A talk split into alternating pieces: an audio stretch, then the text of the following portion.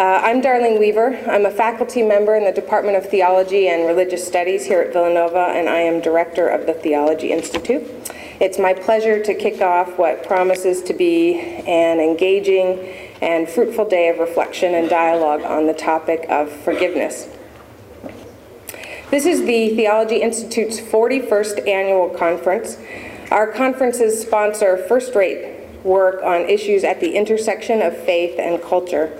Uh, the decision to focus on forgiveness as the theme for this year's conference grew out of a collaborative effort on the part of several faculty members currently working on forgiveness uh, here at Villanova. Over the last few years, with the support of Villanova's Office for Mission Effectiveness, uh, Villanova faculty across the disciplines have undertaken research and offered events and programs under the umbrella of what we call the Forgiveness Project. Today's conference is meant to showcase the work of some of the Forgiveness Project members, but we also seek to supplement and enrich it through the contributions of our invited scholars and professionals. They bring perspectives and experience, uh, experience from various disciplines beyond theology. Together, our exploration of forgiveness ranges from interpersonal relationships to social and political reconciliation. And as you'll hear in the next session, uh, in ways that focus on the benefits of forgiveness for the one who does the forgiving, uh, as well as the one who is forgiven. Let me make a few announcements um, first. Uh, as you may have noticed, we have some artwork on display in the rear of the room. Uh, let me just give a little background about that. In 2008, uh, students from Villanova and from Graterford Prison here in the area participated in a class called Beyond Forgiveness, Reconciliation, and Restorative Justice that was taught by Joyce Zavarich. Um, during the semester, students explored the concept of forgiveness from theological, psychological, philosophical, and political points of, of view, uh, interpersonally, uh, socially, and so on. They viewed forgiveness from the perspective of the victim as well as the wrongdoer, and as a culmination of their study, each student articulated his or her understanding of forgiveness through artistic expression. So we're very pleased to have the work of some Villanova students as well as some inmates from Graterford on display uh, in the rear of the uh, in the rear of the room. There are books um, on display and for sale. Uh, you can find them at the tables outside the double doors. Uh, there should be a sheet there letting you know if it's just on display, if it's free, or if it's available for purchase. Um, if you're confused at all, the wonderful theology students staffing our registration desk can help you out. Um, there are restrooms through these double doors and over to your left. Let me ask you to silence your cell phone um, if you have one. Uh, and let me also then point out, this is my last announcement for the time being, that our concurrent sessions, so the one after this one, will be held in this way. The session on forgiveness and the law, which features Patrick Brennan and Penelope Pether, is going to be right here in this room.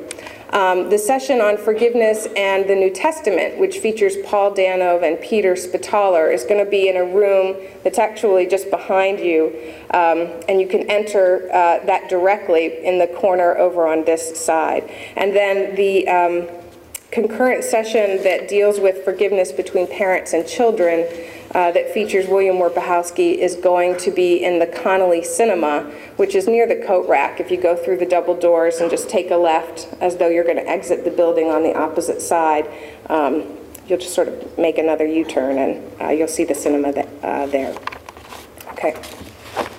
Uh, let me introduce then our, our first uh, speaker as well as his, his respondent.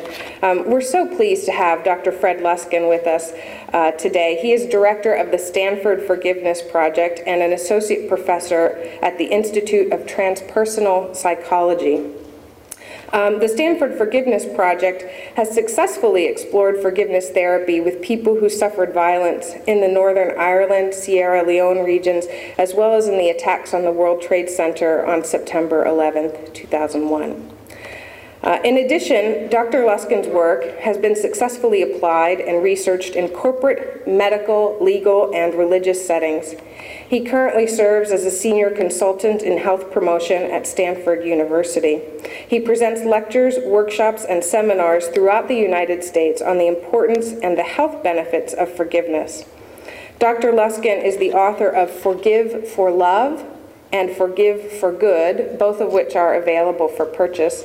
Um, here today, uh, along with dozens of articles in scholarly and popular venues. He is, uh, this is not an understatement, the go to guy for national media outlets such, such as National Public Radio, 2020, CNN, the New York Times, the Wall Street Journal, and so on. So the next time you catch a little teaser that somebody's going to be talking about forgiveness on air, it's probably our speaker, Fred Luskin. Now, because the work of the Institute is meant to foster a dialogue um, between church and world and to uh, explore the intersection of faith and, and culture, a couple times today we're going to ask a theologian to offer um, a brief response to um, work on forgiveness that's coming to us from beyond the uh, discipline of, of, theology. So I've asked um, a faculty member here at Villanova, Dr. Jesse Couenhoven, to give a quick response to Dr. Luskin when he's finished. Um, Jesse Couenhoven is assistant professor of moral theology here at Villanova. His research interests include forgiveness, the nature of human freedom and responsibility, the theologies of Augustine, Barth, Luther, and Calvin and issues in bioethics such as the Human Genome Project. He's currently completing a manuscript called Determination, Disease, and Original Sin, an Augustinian essay on deep responsibility. Um, so Dr. Luskin will speak for a while. Uh, Dr. Couenhoven will offer a brief response, and then we'll have some time at the end of the session for some um, questions and answers and, and conversation. Uh, please join me then in welcoming Dr. Fred Luskin.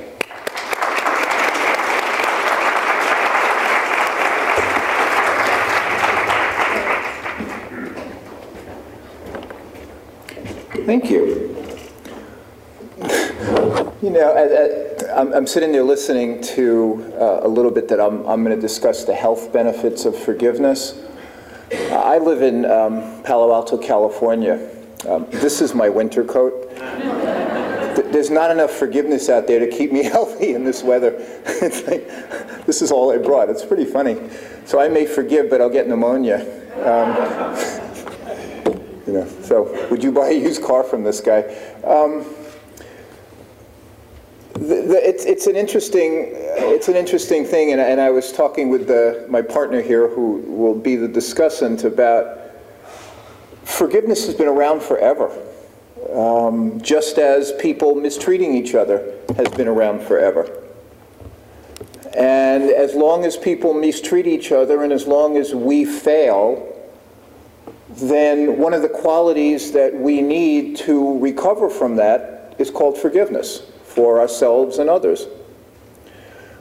As long as life is difficult and as long as it's unpredictable, we're going to need the quality of forgiveness to forgive God or nature or spirit or the way it is.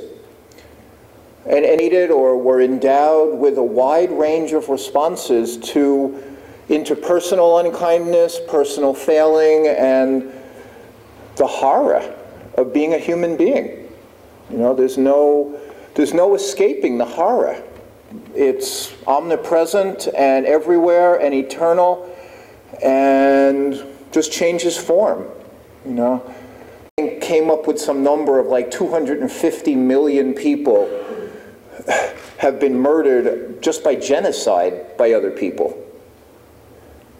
And, and you know, what, the teaching I do, I mean, I'm a, I'm a public speaker and I lead workshops and I, I yak everywhere and, you know, I, I take groups of people and I lead them through classes and, I, and, and, and there's numbers like that, or 100 million people were killed, you know, during the 20th century by, by murder. And, and then somebody gets upset because somebody gives them bad service in a restaurant and you think like, haven't you read the papers? You know, don't, don't, don't you know the world we inhabit? And the, but what I'm getting at is, is these are these are the deepest like human questions there are. Like, are people evil? And and do I deserve the wounds and horror that I have experienced? And what am I supposed to learn from it? And and I don't think I, I haven't met anybody who has fully answered these questions. But at the same time, I have seen through the teaching and research that we do and that other people have done that when you teach people or encourage people or cultivate them to give more kindness in response to the unkindness that they have experienced, they're healthier, both emotionally and physically and in relationship. That, that, that there's something just really provocative about that. That, that you take this sea of difficulty that everybody faces, you know, even if it's just your mortality or the fact that, you know, everybody's going to die and unpredictable things happen. When people respond with goodwill or resilience or patience or compassion, they're happier and healthier. And the, the, thing, the thing that was, is most interesting to me about that is people have been talking about like forgiveness and these kind of things for thousands of years, you know, but we do a few studies and I'm in the New York Times. You know, there's something just weird about that. I, I, I don't know any other way to put it. You know, like uh, Jesus' message on the cross is what, a couple thousand years old?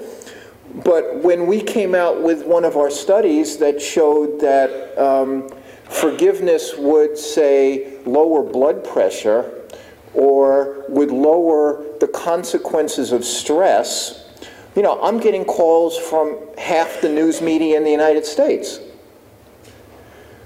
And, and, and that's, that's an interesting thing to live in a secular culture and at the same time, I think that is phenomenal.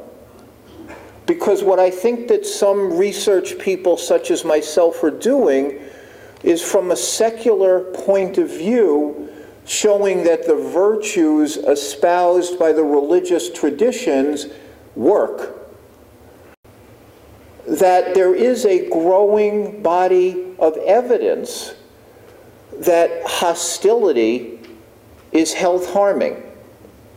You know?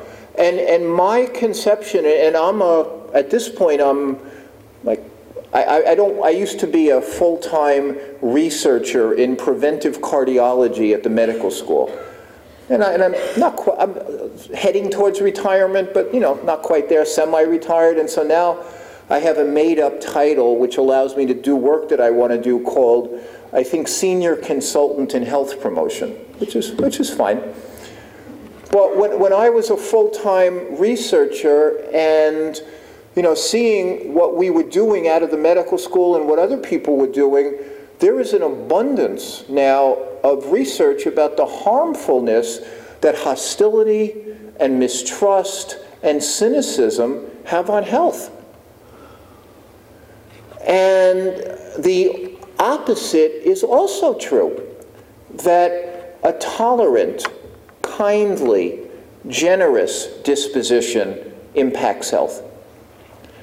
And there's no God, I mean, I'm, I'm a secular person, so that's less emotionally competent. There's just no way.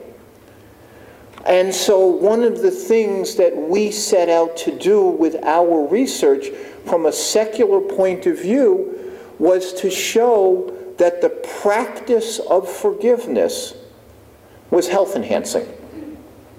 I am personally not interested necessarily in where it comes from. I think it's as useful and as valid to forgive because you think God wants you to as you think it's good for your blood pressure. I personally believe they end up in the same place. That kindness is kindness, just point of view. He says, My religion is kindness. And if I look at what the data shows, it's that the experience of kindness, the thinking of kindness, whoops, the water of kindness, and the heart of kindness, those make you happier and healthier. And that's good. Because that to me is another level of proof of the religious traditions separate and not necessarily refuting religiously based perceptions. I don't doubt religiously based perceptions. I believe there are people who get in touch enough with whatever their spirit or God is where they tend to be much nicer, much more generous, much more gracious, and less selfish people. But I'm here to tell you that you can teach people those things. And they don't have to believe in any specific dimension of spirit or religion. And one of the things that we found that was really interesting is we, we were uncertain when we started this work about 12 or 13 years ago how we wanted to interface with the religious traditions. I mean, I, I live in a very like religiously liberal area, the San Francisco Bay Area. So it's, it's, it's not fundamentalist based, it's very open. And, and I don't mean that as any criticism of anything else, it's just a truth. And we, we were presenting this for that audience. But even there, when we started our work and we would dance around a little bit with some of the religious traditions, because in 1996, there's three research projects on forgiveness when I started this. Nobody knew what to do. And the deeper work was from the philosophical and religious traditions. That's where the, that's where the work was. It wasn't in science. But one of the things that we found that discouraged us immediately from pushing this from a religious point of view, and I'm not arguing with any religious point of views, was how people of specific religious faiths were so attached to their specific religious faith that they couldn't hear it outside of that language. And so we would give talks, and people would come up to us and say, you know, that's nice, but it would have been better if Jesus was in it. Or, that's nice, but the Buddha said it better. Or that's nice, my particular sect believes this. And I got very anxious about that because I didn't want forgiveness to be part of what I saw as some of the root of all the world's problems, which is that each of us thinks that our specific point of view is right and many of the others are wrong. And I started to understand, and I'm giving you some evolution of this, that that thinking that I'm right and everybody else is wrong is at the core of unforgiveness. Because I worked with Catholics and Protestants in Northern Ireland who were unforgiving of a different version of Jesus. And I can't tell you how many places I have come into where people are fighting each other over their belief system. And the arguments, you take it, even the belief system of Republican versus Democrat in this country.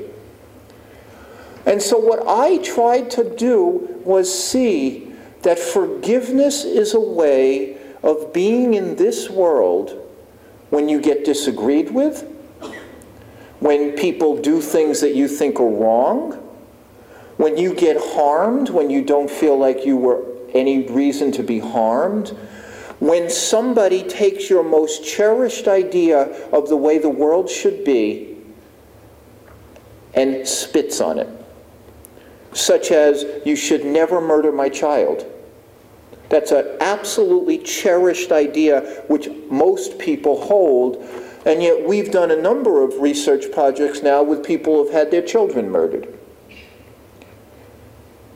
And so forgiveness, I came to understand, was holding your cherished ideas, not necessarily relinquishing them, but being willing to be loving even when those cherished ideas are attacked. And I didn't see that enough in the religious traditions to use a religious tradition to teach this. That, that's what I'm saying to you, why I created a secular technology that has allowed people of almost every religious tradition to use. And they fit their religious tradition into this very simple secular technology. And the technology is that unforgiveness is the same as stress. I was working in the medical school. I was a, and anger is one of the leading contributors to heart disease. And what happens when you're angry? Your body releases adrenaline and cortisol and norepinephrine, and your nervous system dysregulates, and your endocrine system goes ape. And if you practice anger or unforgiveness, then your nervous system changes so that disequilibrium you experience is normal. And let me explain that to you. If you don't like your mother, or you don't like your wife's mother, or you don't like your grandma, or you don't like your boss, then every time you condition and causes you to feel stressed almost instantly the second, the nanosecond that you perceive that person, your body is under stress. It happens whether you're Catholic or Buddhist or Lutheran or Zoroastrian. It don't matter. And calming that stress down is a significant part of forgiveness.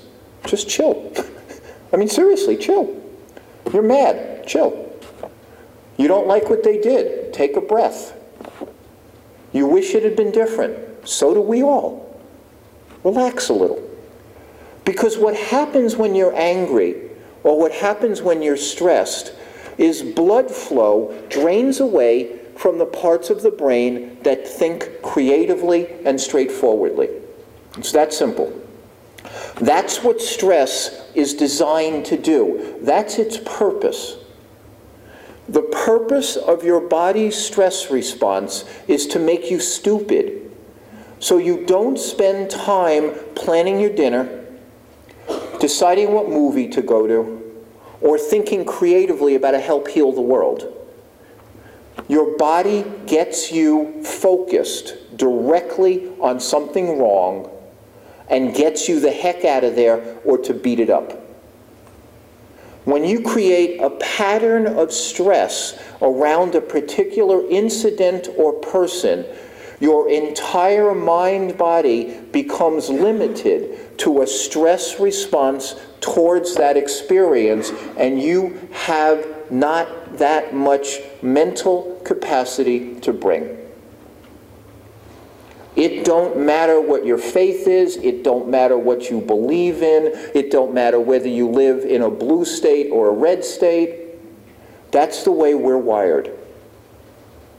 That's the way most of the animal kingdom is wired. But we have a prefrontal.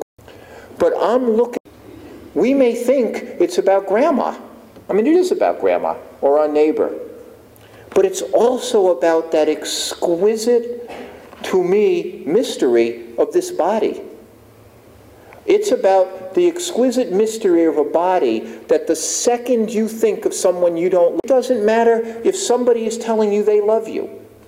If the whole world is telling you they love you and you're thinking of somebody you don't like, your nervous system is tight and your belly is cringing. And at that second, you have created the physiologic experience of unforgiveness.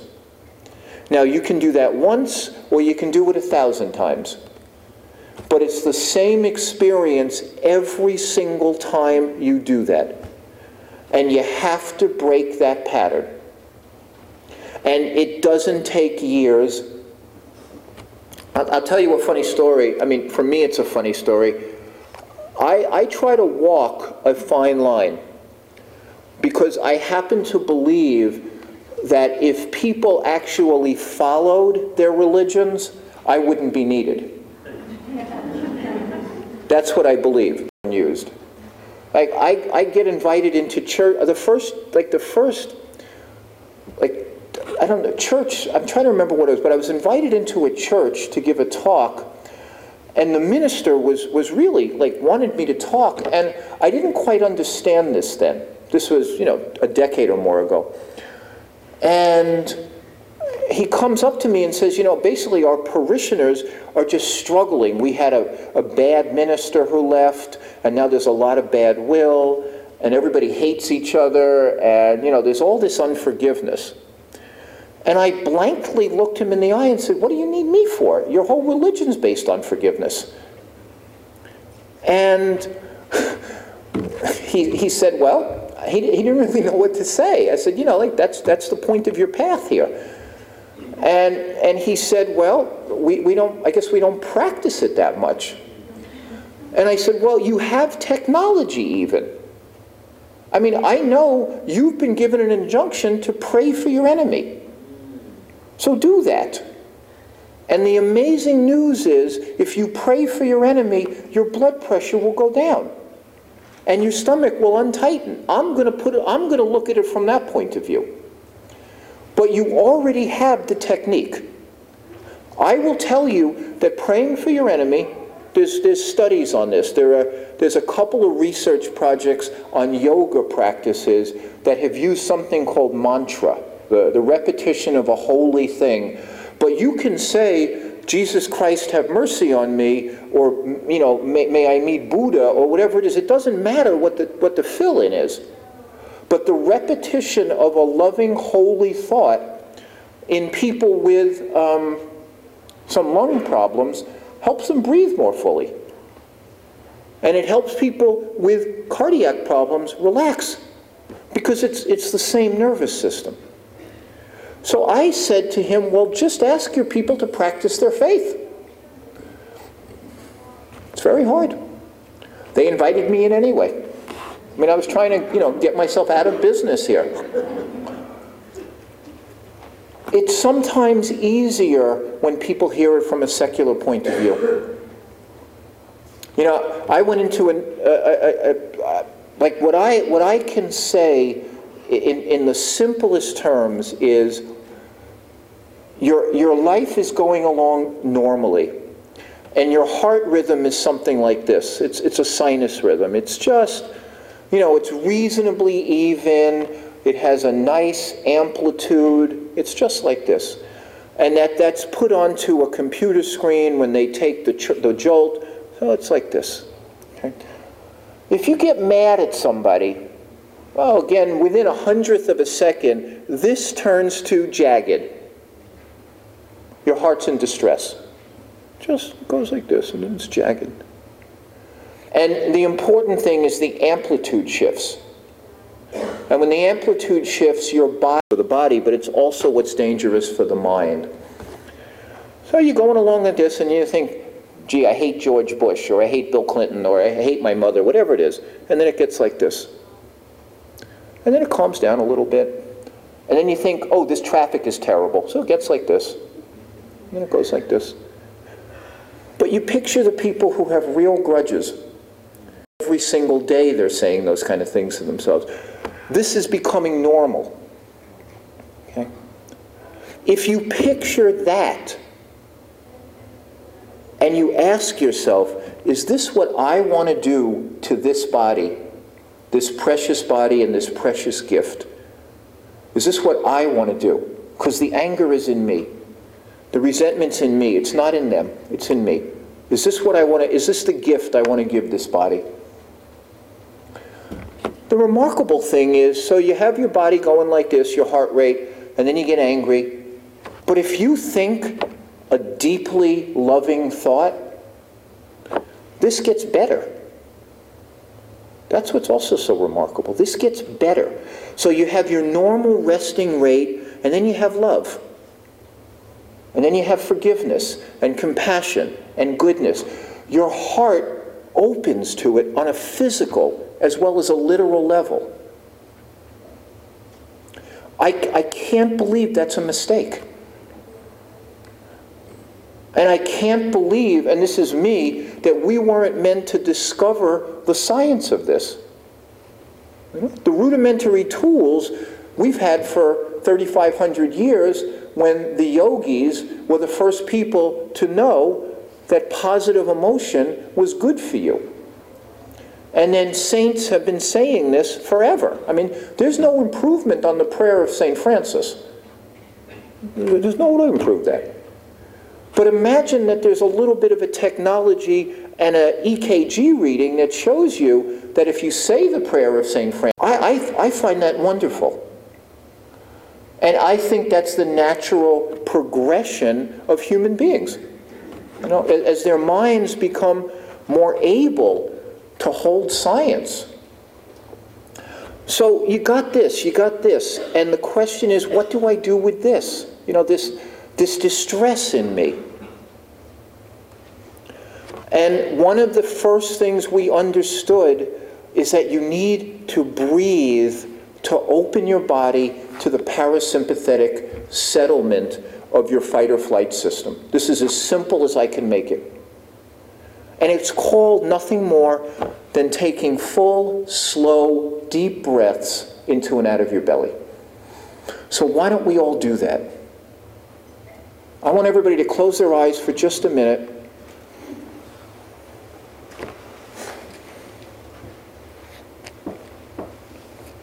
And what I want you to do is inhale slowly and deeply and fill your belly with air as you inhale so that you're opening your belly, you're making it bigger as you inhale. And then when your breath is full, just gently push the breath out with your diaphragm, and you want to have as little movement and effort in your shoulders and your chest. That, and one of the ways that I work with this with a more religious audience is I say, inhale and appreciate the gift that you're given of breath and of life. And don't resist it. Open to it. Allow your body to fully open to its own goodness. And the more you can relax your belly, and the more you can open not just the top part of your belly, but the lower part of your belly, the more relaxed your body is. And the more relaxed your body is, the more capable your mind is of having loving, positive thoughts.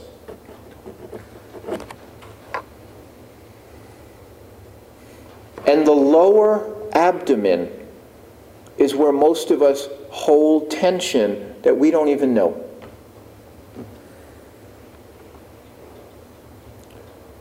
And the, the thing, the exquisite thing about these bodies is that they're so completely linked to the mind that when the mind says, I'm in danger, the body tightens up. And when the mind says, I forgive, the body relaxes. But when the body can relax, it allows your mind to have more choice. So take one more breath like that and then allow your eyes to open.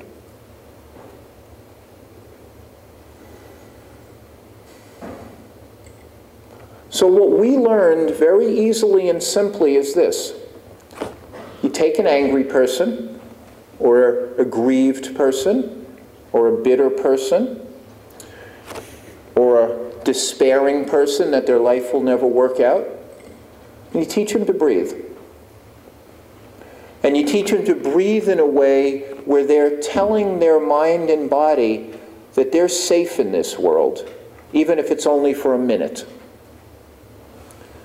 And when you're safe in this world, when your mind isn't constructing enemies and your body isn't tight, thoughts like forgiveness are natural to human beings.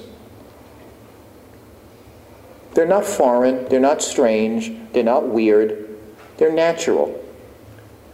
Faith does this as well.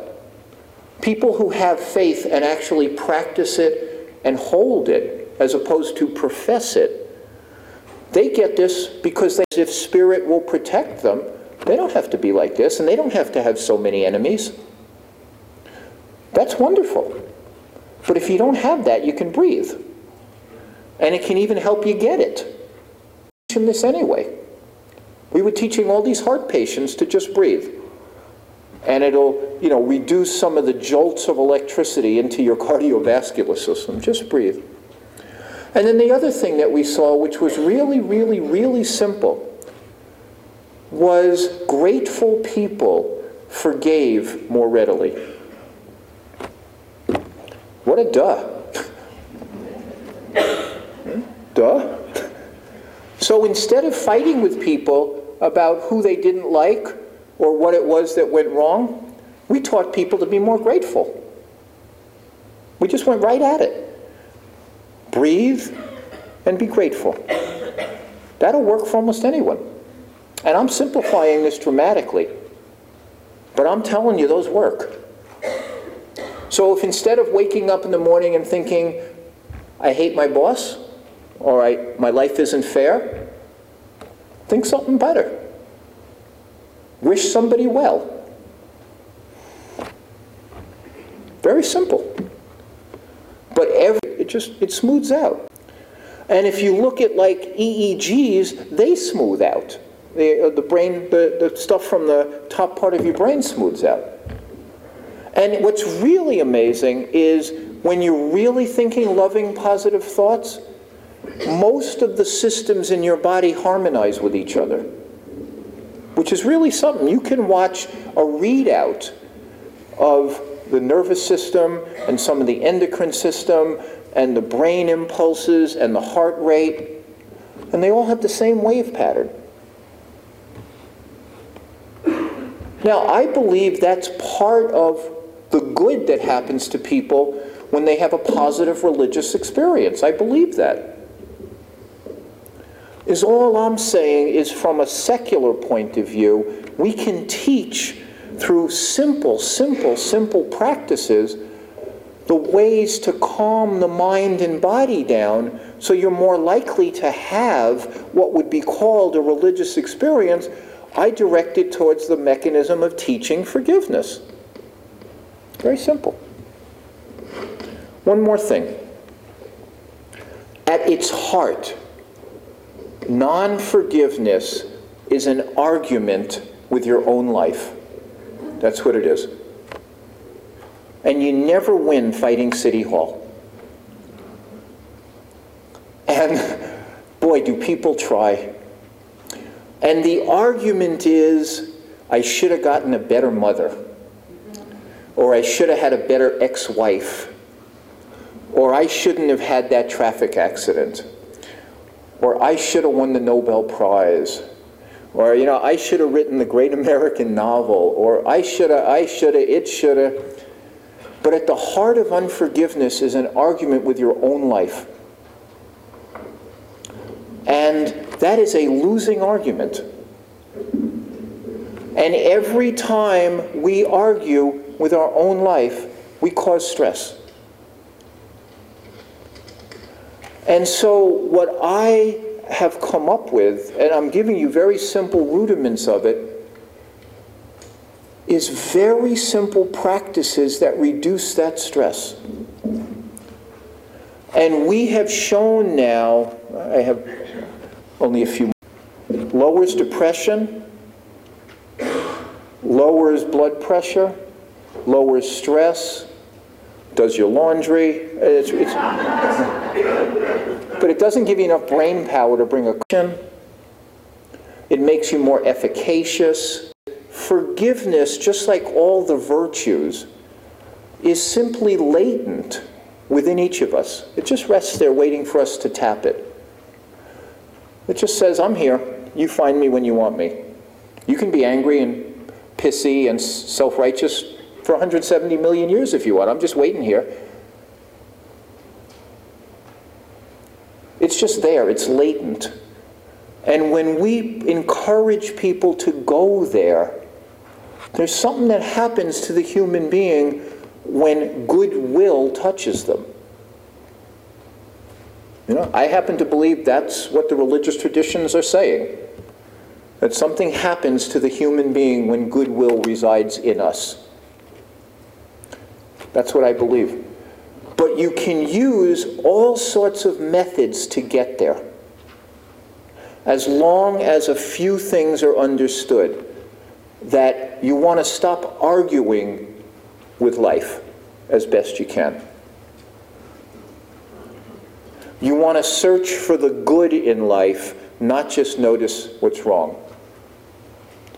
You want to work with your nervous system, like you need to work consciously to calm your nervous system. You want to have compassion for the suffering of others, not just yourself, so you see the universality in it. One of the things that keeps people from forgiveness is narcissism, that it's my suffering, not the suffering. You know, one of the things that you'll find if you study history is that it's exactly the same as now. When, when, I, when my son was younger, he used to go, he used to like watching all the different ways that people would kill each other in movies. That, that was the theme that I got out of what he liked about movies. And I remember, so I went with him to like three movies over a period of a couple days, and, and, and, you know, one of them was probably one of the Middle Earth ones, and another one, so here's that, and they're killing each other, and another one is from the 1700s where people were killing each other, and then one was in the future. But I was struck by, like, the commonality of human hatred and righteousness, but the mechanisms changed. So in the past, you know, they threw rocks and they put them on fire. And in the future, they were launching intergalactic things. And 200 years ago, they shot cannonballs or whatever. But the, the harshness behind it was exactly the same. And, and every human being who had a loved one killed, I would imagine, experienced very similar grief. And, and so when we can distance ourselves just a little bit from the omnipresence of our own woundedness and see it as part of the human experience, that's another pathway into forgiveness. Because then the question comes since this isn't unusual, unique, or even special, what do I do? And, and again, uh, what we decided was we were going to create a forgiveness training that simply taught people what to do. That didn't argue with life, didn't have them spend weeks telling us about who hurt them. Like that's what one of the things we cut down is we know you're hurt, otherwise you wouldn't be here. So we'll take that as a given, and now we're going to teach you how to forgive. And the, the last thing that I, that I will talk about is these research projects are done in groups. I mean, we don't, we don't, we don't, I mean, I do a little bit of private practice, but we were able to show that for normal offenses, you know, just your garden variety, my mother didn't, wasn't good enough, my father, my neighbor, my ex, my, my something, myself. It took nine hours of training to make significant results, which is not a huge amount of group time, six 90 minute sessions. For the men and women from Northern Ireland who had their families killed around them, was 15 hours of training.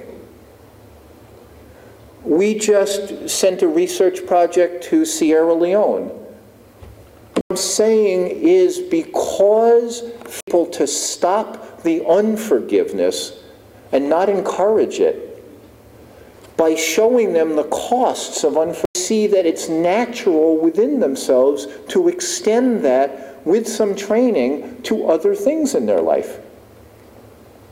And, and this is where this is probably a good place for me to stop this.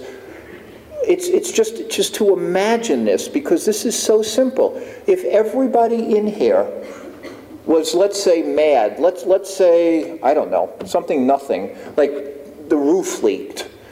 And, you know, we were getting wet and it was cold, and we were all, you know, pissy about that.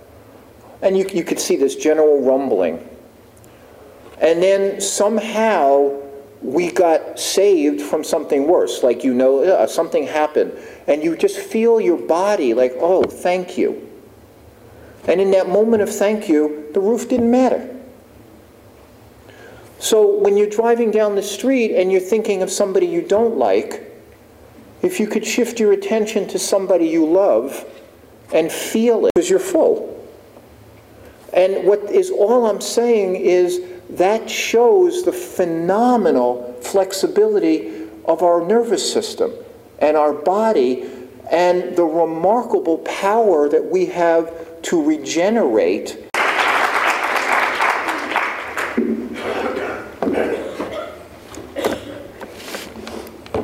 Well, my thanks to Darlene for the invitation to give this response and also to Dr. Luskin for his talk. My um, comments, I think, are going to be directed not simply at uh, Dr. Luskin's um, talk, but uh, more generally at what I see going on in the world of, of psychological approaches to forgiveness. Um, and they'll be largely credited about this research. Uh, first of all, I, movement has been a good thing in general. Um, and I also think it's true that we often do attend too much to negative. And psychologists have offered some helpful techniques in um, trying to reassess how we attend to the things that are going on in our lives and elsewhere. We often blame ourselves or others more than we should, um, or perhaps when we shouldn't at all. And it is important to get in the habit of thinking clearly about who is to blame and how much. We should not, for instance, take things too personally. Uh, the thing is, though, I don't think that what I've been talking about so far is forgiveness. Uh, forgiveness, after all, is a response to being wronged, but all I've mentioned so far is the importance of not thinking you've been wronged in ways that you uh, have not been wronged. So far, then, uh, there's nothing to forgive. It's important not to have too many negative emotions, but that's the same thing as talking about forgiveness. Now, most people agree with this in principle, um, but in practice, a lot of psychologists often fail, for instance, to distinguish between getting over imaginary hurts and forgiving in response to real injustices. So they can make it sound as though we might forgive anytime we're upset. But that's not really true. We can only really forgive if we've been wronged by a competent moral agent. For instance, if a friend of yours dies from natural causes, that is indeed hurtful. But we don't forgive our friends for, for giving us that kind of grief because they have not done us an injustice. We also don't forgive rainstorms when they say delay baseball games. And, and that's because they're not competent moral agents. So, what this points to is the importance of defining what forgiveness is carefully.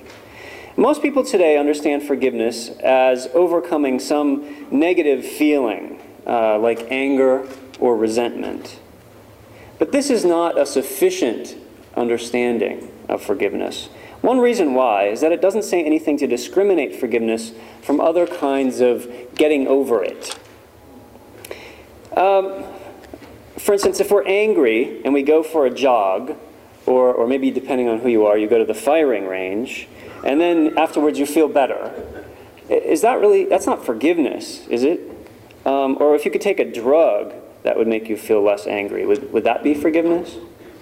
We don't usually speak as though it is, because we tend to think that forgiveness is not simply an attitude change, but a change that is motivated by appropriate moral reasons. Love, perhaps, being foremost among them. Forgiveness. In much psychological literature, forgiveness um, is, is op- the, the way that they speak about forgiveness is open to the charge that they are using the idea of forgiveness not really as a moral response to wrongdoing, but rather as a kind of a psychological technique for self help. But avoiding negative thoughts and feelings for the sake of your own peace of mind, I think, is not a morally serious view. And it is not forgiveness which must confront evil. A related problem is that what many psychologists advocate is basically overlooking the bad things that happen, um, the sin that happens against us. Now, it might not seem fair to describe many psychologists' views as a kind of overlooking. Um, but I think it's notable that many psychologists, there are some exceptions, uh, have very little to say about the importance of things like repentance uh, on the behalf of wrongdoers, um, the importance of reform. Moreover, their views tend to make the fading of negative emotions central to forgiveness, right? So forgiveness is stopping being angry. But the wrong itself, the thing that made you angry, if you're legitimately angry, has not been dealt with. Rather, it is being emotionally overlooked. Perhaps you've distracted yourself from thinking about it.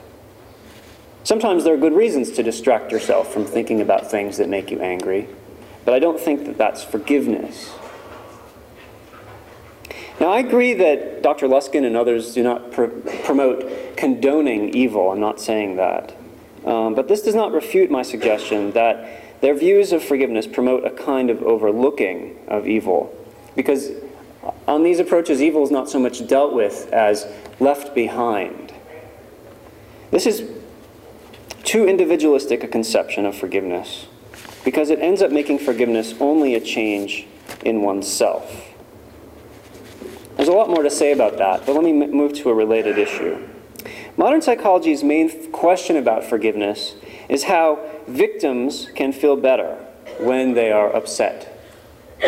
I think it notable that Jewish and Christian traditions tend to emphasize a different question, i.e., how can perpetrators be released from their guilt? So they look at things from the perspective often of the victimizer more than that of the victim. When the psalmist cries out to God, Cleanse me with hyssop, and I will be clean. Wash me, and I will be whiter than snow. The psalmist is not, I think, mainly asking God to get over being angry. Rather, the psalmist is requesting that God blot out my transgressions. This is a conception of forgiveness that remains powerful for those who recognize that they have done evil. We want to be freed, not just from feeling bad, but from being bad. Consider, as an example, Alcinda Honwana's discussion of the experiences of modern day child soldiers in Africa who have returned to their communities in Angola and Mozambique. Child soldiers are both the victims and perpetrators of brutal violence, physical and psychological. Some survivors manage to return to their homes and villages. While they may be whole in body, they are rarely whole in spirit. Their evil pasts present a problem to themselves and their communities. The UN and other agencies often offer biomedical and therapeutic treatments, but these attempts to help often fail. Honwana argues that traditional approaches, valued by these child soldiers' own communities, are sometimes, at least, more efficacious because they address a need for purification. Here's one representative story about an attempt to cleanse a child soldier from guilt, as told by his father. We took him to the bush about two kilometers away from our house. There we built a small hut covered with dry grass, in which we put him, still dressed in the dirty clothes he came back with from the guerrilla camp. Inside the hut, he was undressed. Then we set fire to the hut, and Paulo, the soldier, was helped out by an adult relative. The hut, the clothes, and everything else that he had brought from the soldier camp were burned in the fire Paulo then had to inhale the smoke of some herbal remedies and was bathed with water, treated with medicine to cleanse his body internally and externally. Now, here we have a quest for forgiveness, understood as a release from one's past, granted by the bestowal of a new identity. The need to be washed clean, to be relationally and morally, not simply psychologically, healed, explains why forgiveness is so deeply desired by soldiers like Paulo. On this view, forgiveness is an irreducibly social action, primarily concerned not with changing the emotions of those offended, although of course it has implications for their emotions, but rather with changing the moral status of the offender, freeing the sinners from guilt for the sake of reconciliation. Forgiveness involves a recognition of sin, then, and the opening of a way forward for the sinner. But that's quite a different view of forgiveness than the therapeutic one many psychologists offer. In closing, I want to consider one possible response to my suggestion that psychologists like Dr. Luskin and Robert Enright and others um, are talking about something other than forgiveness. They might argue that I've got my kind of forgiveness and they've got theirs. It's just a verbal disagreement about a definition. Well, I think it's more than that. But I think it's also important to evaluate what they are advocating, whether we call it forgiveness or not. My concerns about these views can be inferred from what I've already said. While the kind of getting over it that many psychologists advocate is sometimes appropriate, I think their views are often too self centered. We forgive for ourselves, it's often argued, and too unconcerned with moral questions. They spend a lot of time talking about how we can forgive, attitude toward life. Shape your expectations of the world in such a manner that you will not be more than mildly upset about the bad things that inevitably happen. And perhaps this sort of chill attitude might lead to fewer heart attacks. But if so, I'm not simply by that fact convinced that we then have on our hands a human good. The appropriate way to pursue happiness, it seems to me, is to live a life of witness to what you think is right, whether that leads to pain or not. What is bodily healthy should indeed be part of the conversation about what attitudes it is good to have when wrong is done, but they cannot by themselves provide the answer because we have more to live for than bodily health. Finally, I think it's useful to at least consider the possibility that a properly managed and channeled anger does not have to consume or destroy one's life, even if one never lets go of it. Indeed, there are times when a smoldering, smoldering and righteous anger might be a basis for a life well lived. Perhaps Simon Wiesenthal's life of hunting Nazis is one example. If that's so, we'll have to find ways to defend forgiveness on less therapeutic grounds. Thank you.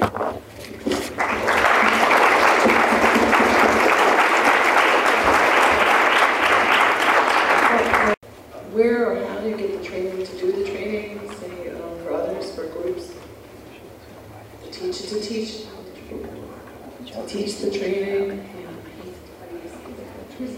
Um, the question is, how do you, how are you trained in order to train others? That question is, you have to practice it yourself. That's the biggest training. And that's the most important training. Um, that, that's, I, I'm not, I don't mean that just to be flip. I mean that we teach each other what we actually do and believe in.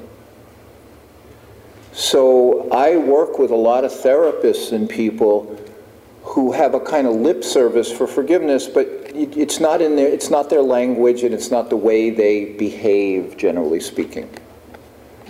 So the first place is you need to practice inside of you. If through that you feel called at some level to help others, then you can look for technologies that will make that easier. So again, some technologies are religious and some technologies are therapeutic. You could be, you know, if you're a therapist, there's plenty of ways.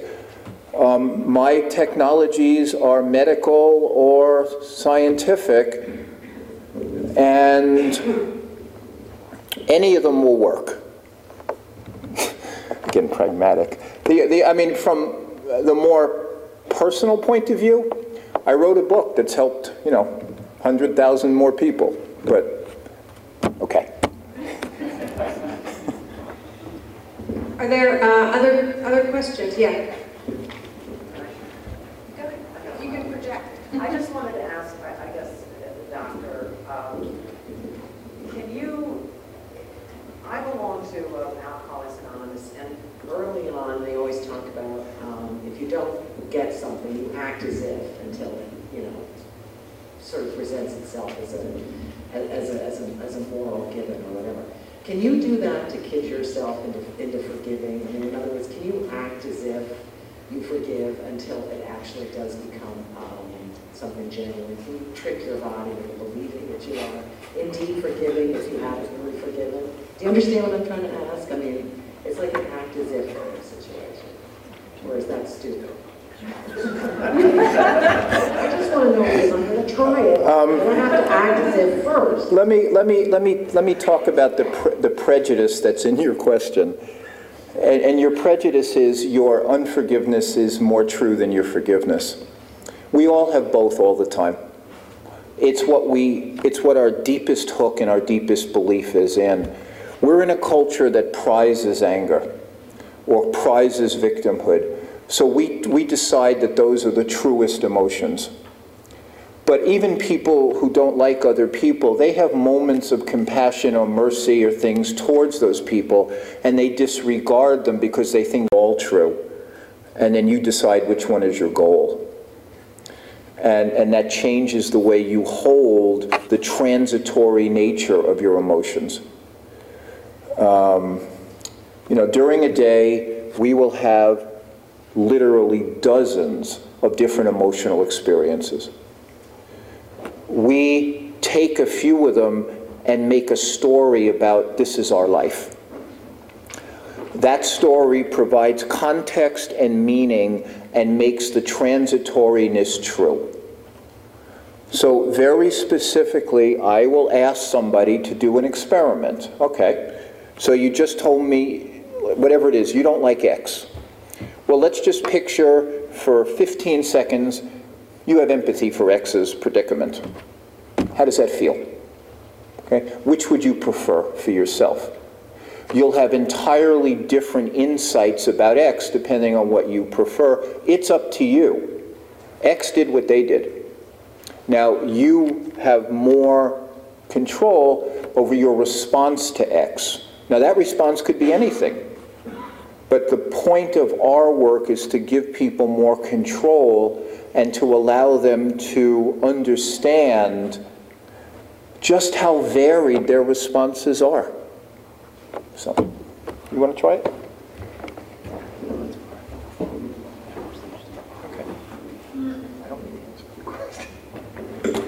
Hi, um, this is a question for Dr. Couenhoven. Um, I'm just wondering if you feel that the two views are mutually exclusive, or can they not both um, coexist or be integrated? Dr. Luskin's view sort of was focused more on the person needing to forgive, and from what I heard from yours, unless I missed some of it, um, yours, if not more focused on, at least includes the perpetrator or the person needing to be forgiven? Is it not possible to use what Dr. Luskin is suggesting for the, the victim or the person needing to forgive to take care of themselves and at the same time, can they not take steps toward reform or justice or um, whatever may need uh, be implied for um, the person who has caused the ill um, I bring this up because of some work I do in the city with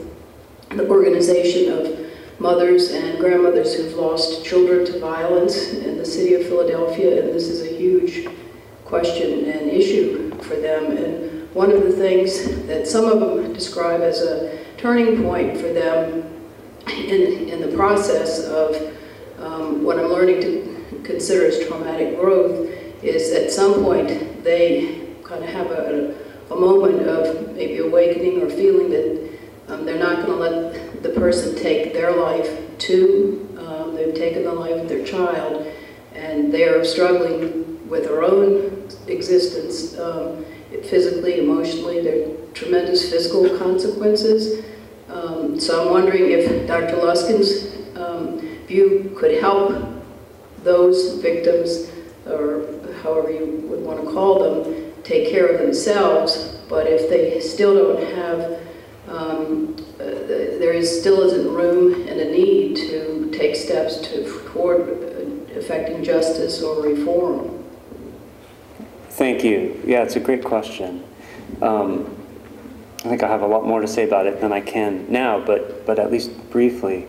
Um, yeah, in principle, there's no reason why um, these, these approaches, um, the more traditional um, Christian approach that I've briefly articulated, and um, one that's offered by many psychologists today. There's no, in principle, reason why they need to be or have to be antagonistic. I think in the best case scenario, we can understand um, many of the things that a lot of psychologists are saying as a kind of a subset of a more complex uh, view um, that's, um, you know, has more things to say, but um, would, could agree on certain basic things. Um, that said, I think the, the context of one's talk about overcoming your negative emotions is really important.